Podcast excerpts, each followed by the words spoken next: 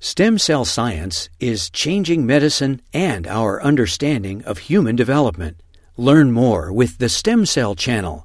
Visit uctv.tv/stemcell. It's a pleasure to speak at the 2020 CIRM grantee meeting, and I should say before I start that all of the work that I'll present to you today was funded by CIRM over the last many years and would not have advanced to the point that I'll show you in the absence of that funding.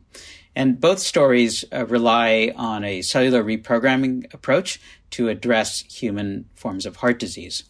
And in both cases, we've leveraged cardiac developmental networks to either regenerate damaged hearts by reprogramming resident cardiac fibroblasts to cardiomyocyte-like cells, or to understand mechanisms of disease using human iPS cells and then followed by drug discovery. In the first story, we have leveraged the fact that the human heart is made up half of actually cardiac fibroblast and less than half of myocytes. And the cardiac fibroblast are the ones that support cardiac muscle cells, but also are the ones that are activated to form scar tissue, as you see in this section of this heart here. And because the human heart and mammalian heart in general has very little, if any, capacity to regenerate, once cells are lost after damage, as you see here, there's no capacity to regenerate.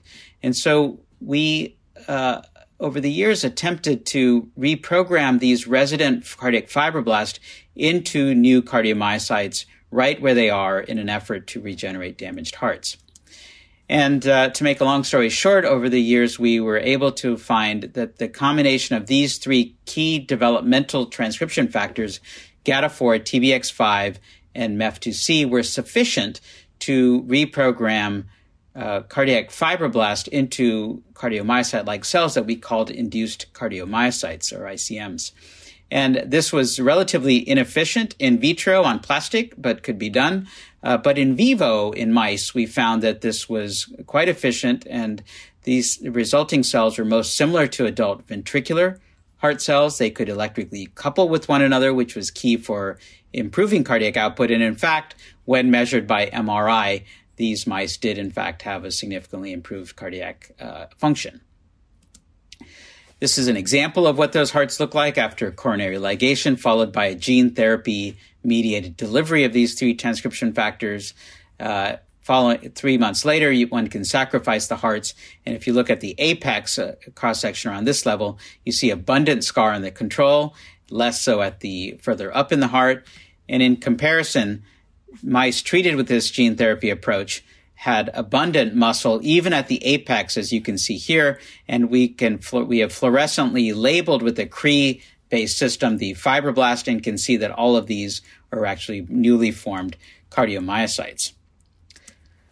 We, of course, asked, will the same combination work in human cardiac fibroblast? And it turns out that in human cardiac fibroblast, replacing GATA4 with myocardin, a transcriptional co-activator for MEF2C, actually was sufficient now to reprogram human cardiac fibroblast into cardiomyocyte-like cells. And you see an example of a beautifully reprogrammed cell here with the sarcomeres indicated with cardiac alpha-actinin. And so this combination, we then tested in vivo in pigs to see if they, which has a heart more similar to the size of humans, and in vitro, this combination also reprogrammed pig cardiac fibroblast. And using an AAV now, a vector to deliver these three factors, we injected these into pig hearts after coronary occlusion and co-injected them with a retrovirus expressing DsRed, because a retrovirus will only infect dividing cells, and myocytes don't divide, so it would allow us to mark the non-myocytes that were infected by virus, sometimes co-infected with the AAV, and then we can ask whether there are DsRed positive cells that now have sarcomeres, suggesting that these might be newly born cardiomyocytes. And you can see here in this high magnification section that there are a number of cells with beautiful sarcomeres that are also red, suggesting that these may be newly reprogrammed cardiomyocytes. And you can see that a little bit more easily here with just the DsRed channel in white. And so you can see that this is a fairly efficient reprogramming event in vivo. So this was very encouraging that we might be able to generate enough cardiomyocytes to actually make a difference. And this is in the border zone of the damaged area. And so with this information, all supported by CIRM, particularly the pig translational studies, we have put this technology into a startup company called Tenaya Therapeutics, that was launched with the $50 million Series A financing with the Column Group in 2016, followed by a Series B event last year, and they are advancing this towards clinical trials. And over the years, they have refined the technology and the genetic material that would be delivered as well as a vector. And I'll just show you one slide from Tenaya with their approval that shows you a cohort of pigs, around 10 pigs, either treated with the gene therapy AAV or control. And in blue, you can see that there's a marked improvement in the ejection fraction in these pigs compared to the controls in gray. And this degree of improvement of 11% absolute ejection fraction improvement is really quite significant and would be clinically meaningful, particularly for those who might be waiting on a transplant list to potentially be able to avoid a need for a transplanted heart. And so we're very excited about Tenaya pushing this forward, and we continue to collaborate with them to advance this technology. Now, in the second story I wanted to share with you, as I mentioned, it's really one about understanding disease mechanism and doing drug discovery with iPS cells. And this story relates to a family shown here, where this multi-generation family had a very common form of heart disease called calcification of the aortic valve that looks something like this, where the aortic valve becomes hard and calcified, requiring replacement surgically. And about 100,000 replacements are done a year just in the United States, so it's a very common disease. The etiology hasn't been known, and there's currently no medical therapy. We do know that in cases where people are born with a congenital anomaly where there are only 2 leaflets instead of 3 in the aortic valve, like you see here, something we call a bicuspid aortic valve, that about a third of those individuals will develop calcification as they age into their third, fourth, fifth, and sixth decades of life. And this congenital anomaly is actually the most congenital anomaly of all. It affects 1% to 2% of the population. It turns out this family had both bicuspid aortic valve and calcification as they got older, and it's caused by a heterozygous loss-of-function mutation in the very well-studied transcription factor NOTCH1.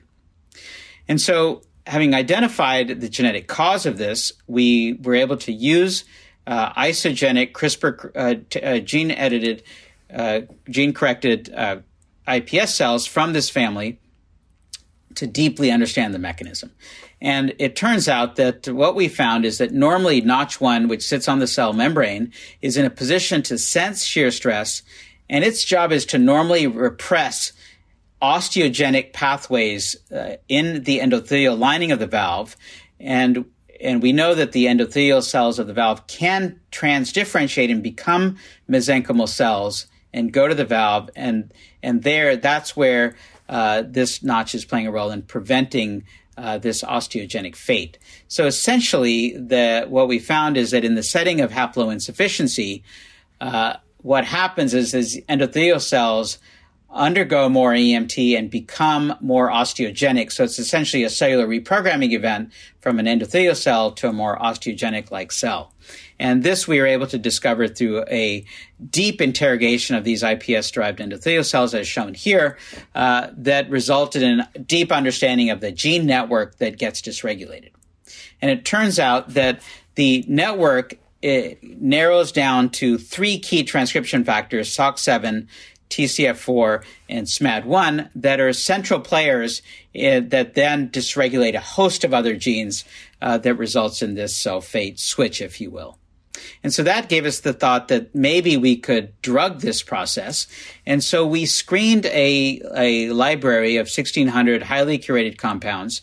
And instead of looking for 1, 2, or 3 outputs, we screened for 120 genes in the network that were dysregulated with each molecule. And we used a machine learning approach to classify cells as either normal or abnormal and asked what drugs might reclassify abnormal cells. And from this, we found 6 hits that actually had resulted in this change in classification. I'm just showing you here what this output looks like. In blue, these blue dots are wild type cells, normal cells. Green dots are what the machine learning algorithm classified as heterozygous cells. And in red are what the algorithm classified as either normal or abnormal. Here you can see that most of the drugs do nothing. They still cluster with the green and so are still heterozygotes. However, you'll see that there are a few red dots that are now clustering with the blue dots, and these are what our hits are, suggestive of a drug that is shifting this profile broadly. And so we have taken these 6 hits and tested them in vivo in a mouse model we generated where by shortening the telomeres in NOTCH1 heterozygous mice to be more like human telomere length, we can actually recapitulate the human phenotype of a calcified and obstructed aortic valve. And so I'm showing you here by echocardiography in these mice, the aortic valve peak velocity, which reflects the aortic valve stenosis, very similar as occurs to in humans. This is partially penetrant, but you see in the control, a number of these mice have acceleration of the blood flow across the valve indicative of stenosis, both of the aortic valve and pulmonary valve. And one of the 6 drugs shown here had a remarkable effect in completely preventing in a statistically significant way, aortic valve stenosis in the vast majority of mice, as you can see here, as well as preventing pulmonary valve stenosis. And by histology, this drug also prevented thickening of the aortic valve and calcification of the aortic valve. So we think we've got a drug that we discovered in human iPS cells that works in iPS cells to change alter the dysregulation, and works in vivo. Now, finally, we asked, would this drug also affect those who don't have NOTCH1 mutations as a cause? And to do this, we worked with the group in Russia who had collected primary aortic valve endothelial cells from explanted human aortic valve samples, either with 3-leaflet calcification or 2-leaflet calcification. And we exposed all of these endothelial cells to the drug and then did RNA sequencing. And I'm just showing you here the most important result of the most important factors, these 3 sort of master transcription factors that we know are causing the broad gene dysregulation. And in each case, this drug restored corrected the upregulation seen in the disease valves, endothelial cells, to normal, whether we're looking at Sox7, TCF4, or SMAD1. And it didn't matter whether they're tricuspid or bicuspid valves. We saw the same things in the abnormal cells, and those were corrected by the drug. And so we're very excited that through this approach, we actually have a potential drug candidate, which would be the first, that works in mice and works in broader populations of human aortic valve cells. And we're considering now how to advance this towards a clinical trial. So with that, I'll close and thank the members of my laboratory that contributed to this work, including former lab members and our collaborators, and of course, our important funding from CIRM. And with that, I'll be happy to take questions at the end of this session.